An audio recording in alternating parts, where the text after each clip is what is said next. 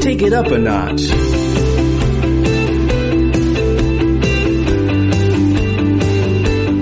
All right, everybody. Sometimes I get a bit confused, even the name of uh, this show, the name of this section, because it's called Take It Up a Notch. But the podcast is called Prepare Your C1. Ah, yeah, it's a bit of everything. And then sometimes we call it C1 Corner, which is a name that we'd never use, but I say it sometimes. I say it too. Yeah.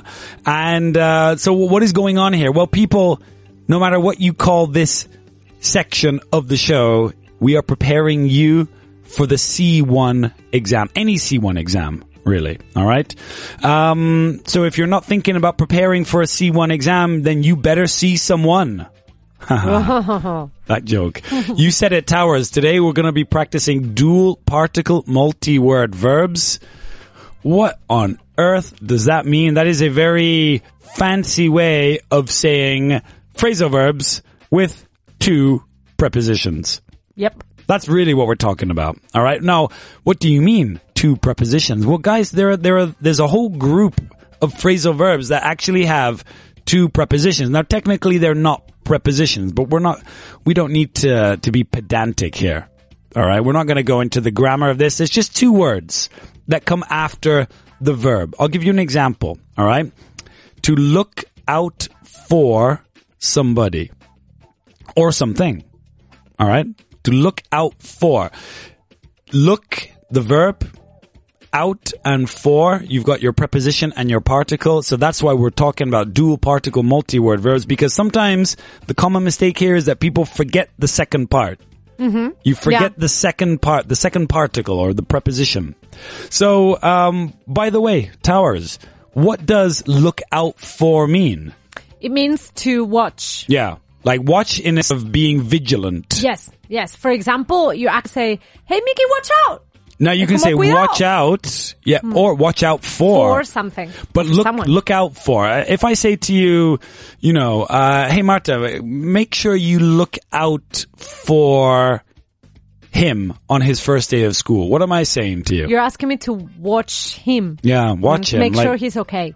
vigilarle. Vigilarle. Yeah, watch out. Look out for him. Will you, will you do me a favor and look out for him? He, he's a bit nervous. All right. Now, phrasal verb that means to arrange a date for somebody.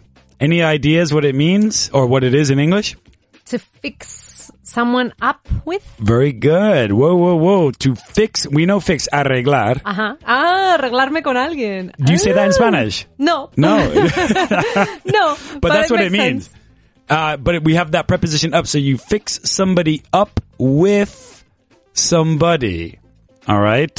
Um, what if I said to you, "Hey Towers, can you fix him up with your friend?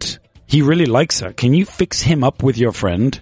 What would you say? Yeah. Okay. Okay. I'll fix him up with my friend. I'll fix him up with my friend. I'll fix him up with my friend, which is I will arrange the first contact or I will arrange a date with her and him. Do you know what we say in Spanish? What? We say hacer eh, de Celestina. Hacer de Celestina. Really? La Celestina. La Celestina. What is a Celestina? La Celestina is a book. Ah, really? Okay. What kind a of a classical book? book? A Ooh. classical book. And, and it's about fixing people up. you know? Fixing people up. You know what? There's um. This is an art. Some people. Oh, yeah. Some people dedicate their lives to doing this. Yep. They and you know what they are called? Matchmakers. They're matchmakers. Anyway, more phrasal verbs, more dual particle multi-word verbs. I got another one for you. Uh, it means to escape punishment. Okay. To get out with? No, not No. out. You're close though. To get away with? To get away with. To get away with something means to escape punishment. All right. Um, Marta, do you think that he will get away with such behavior? No. I don't think he'll ever get away with such behavior. Yeah, because everyone saw him. Everyone Every- saw him. Everyone saw him. So there is no way that he can get away with it. Dual particle multi word verbs. There's get, and then there's away, and then with. All right? You have to have all of them.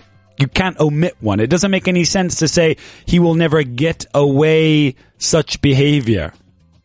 Eso no tiene ningún sentido. No, no. You need the second particle. Let's try another one, all right? Towers, when you think that you are better than somebody, what's the phrasal verb?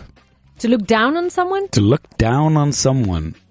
Yeah, because look down literally means mirar hacia Hacia abajo. hacia abajo.